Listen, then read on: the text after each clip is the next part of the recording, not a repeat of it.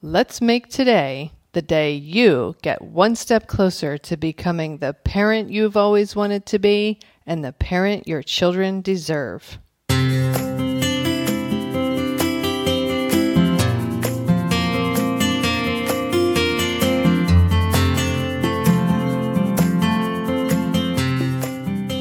Hi, and welcome to Powerful Parenting for Today's Kids.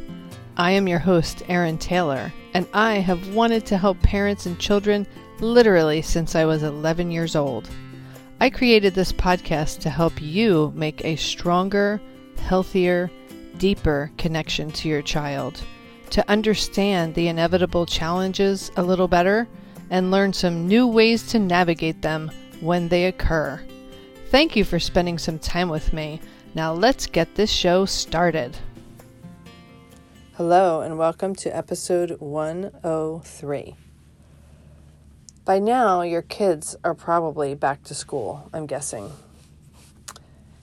And I've done a lot of talking about how to help our kids make this a successful school year and a successful back to school, first day of school, week leading up to school, etc.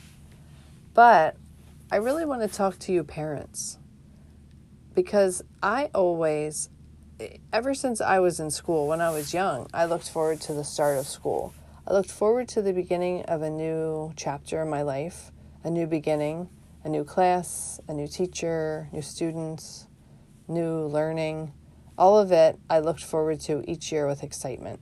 I know not every kid feels that way. But as an adult,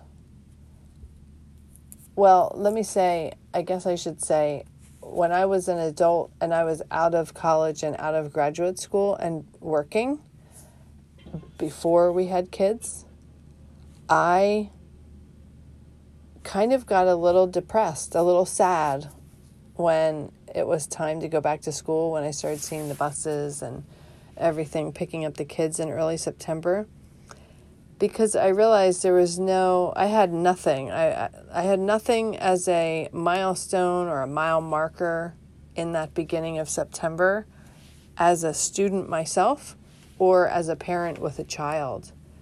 And so those early years when I was an adult out of school but not yet a parent, I was kind of bummed each year. But then I became a parent and then we got and then I was back into the back to school mode. And what I find each year in September as an adult is not only am I helping my kids, supporting my kids to gear up for a new school year, I am fully back to looking at September as a new beginning, a new chapter, a new opportunity to to do something new or refocus on something. And for me with my work, I tend to scale back a little bit in the summer because the kids are home and I want to be with them and I want to be available to them. I I worked a lot this summer, but I still managed to try to spend a lot of time with them as well. But now that they're getting back into school, I really look forward to the chance to get back to my routine and have my days kind of laid out somewhat in my control. You know, I don't think we ever have full control because anything can happen at any moment where we could be called away for any number of reasons. But for the most part, on a typical day, my day is going to be mine to to organize and set up as I see fit. And so one of the things that I am looking forward to this fall is building my first online course, which I intend to launch January of 2019. So I'm really excited about that. It's going to require learning some new technology and taking the material that I teach in person and putting it in a new format called an online course so it's a new chapter for me. This is something that I've wanted to do for a while and I had not yet done it. So I'm looking forward to getting into a more structured routine because structure, I, th- I personally thrive with structure. I'm looking forward to the routine. I'm looking forward to learning something new. I'm really looking, particularly this year, I'm looking at it as a whole new chapter. I feel like I'm going back to school.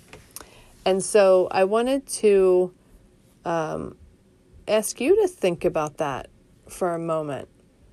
Your kids are getting back into school, or they're already back in school, or they've been in school for a month because some kids go back even in early August, depending on where you live. So your kids are in some phase of being back to school. What does that mean for you? What does that mean for you as a parent? What does that mean for you in your work, if you work? What does that mean for you as a person? What are you looking forward to with the beginning of fall and the beginning of a new school year? What kinds of things can you do for yourself? Whether it's to care for yourself, to bring some relaxation into your life, or to um, begin an exercise program, or start walking, or meeting up with a friend or whether it's learning something new. This is a wonderful opportunity that lies before you. A wonderful opportunity to just kind of either take on something new or refocus on something that you've already been doing. I would love to hear what you're up to. I would love to hear your comments, your ideas, your feedback, what it is you're doing drop me a line, send me an email, message, find me on social media, wherever you can find me. I would love to hear back from you. And I wanted to remind you to go and visit my website, www.erin-taylor.com forward slash podcasts, to enter to win, to try to win the giveaway that I'm doing in celebration excuse me, of my 100th episode. The contest will be open until September 30th, which is my birthday, and I will announce the winner shortly thereafter. So that wraps up today's episode. Wherever you are in this world, I hope that you make it a fabulous day for yourself.